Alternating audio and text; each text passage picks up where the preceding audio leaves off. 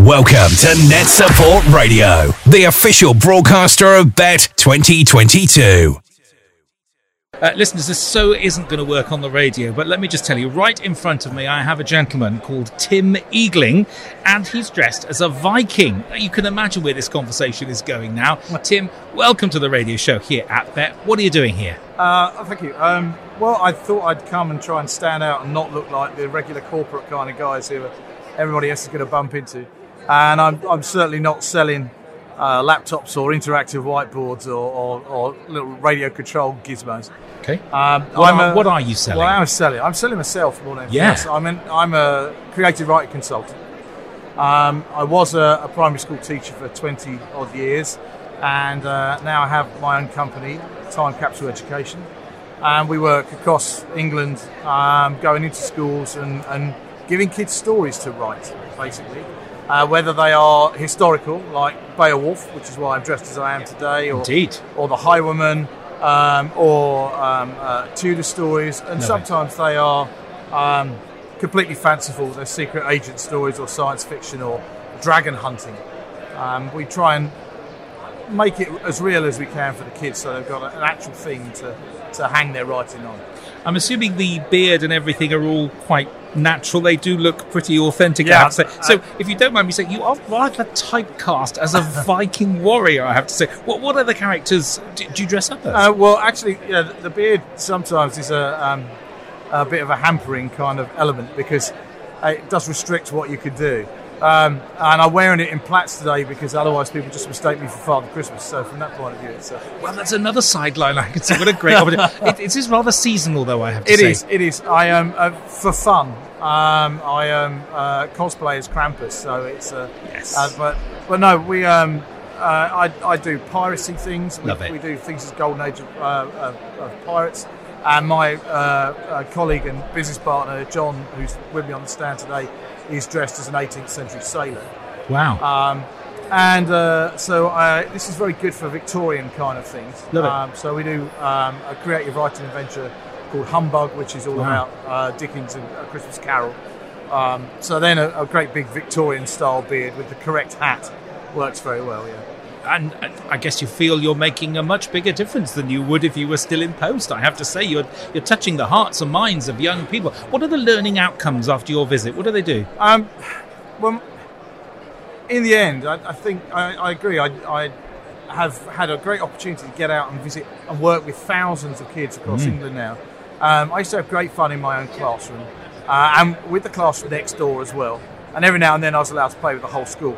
Um, but uh, with, as an English leader in school, I often had to come up with ways of uh, doing writing assessment, that kind of thing.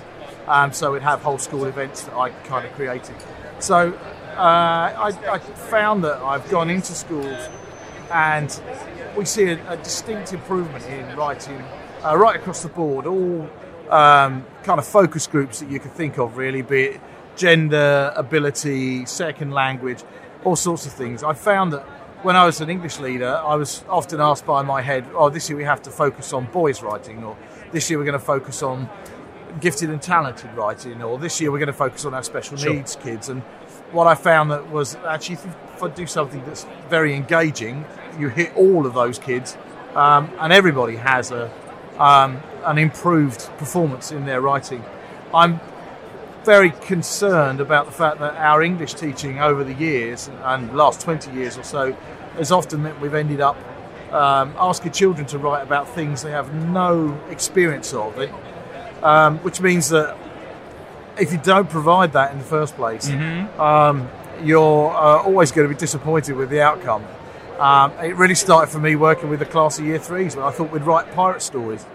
Uh, and it, it was very much a, um, well, everybody knows pirates. We all know pirates, don't we, kids? We can all write about pirates. Yes, Johnny Depp's done quite a lot for that yeah, genre. yeah. I have to but, say. but even so, we, we, we dressed up as pirates and we had sword Yeah. fights. And, um, although eight-year-olds having a sword fight isn't very much like having a sword fight at all. No. And then we got to the, the, the writing point, and the, the writing was still terrible because it, when it boiled down to it, I had this long conversation with my class afterwards, which was boiled down to, well, Mr. E, yeah, we can identify a pirate, and you know, it's a real trope, so we know what we're looking at.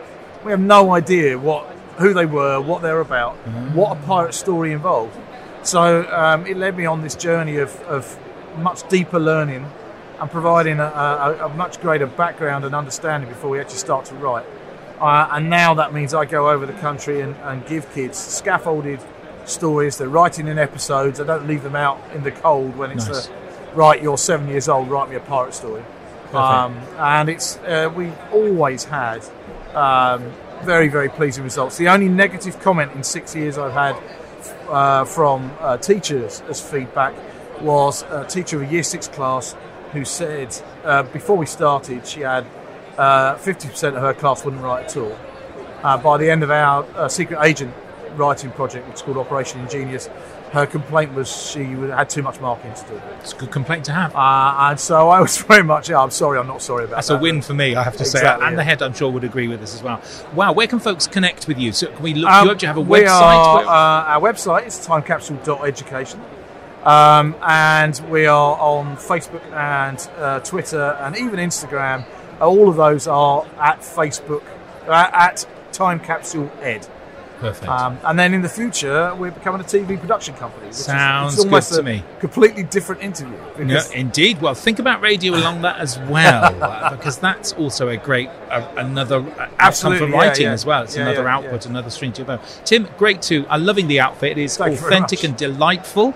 Uh, I have to say, and uh, I hope you're enjoying your Bett. yeah, I, I certainly hope so. We've got a couple of days to go yet, so it's going to be very busy. Thanks for joining us. Brilliant.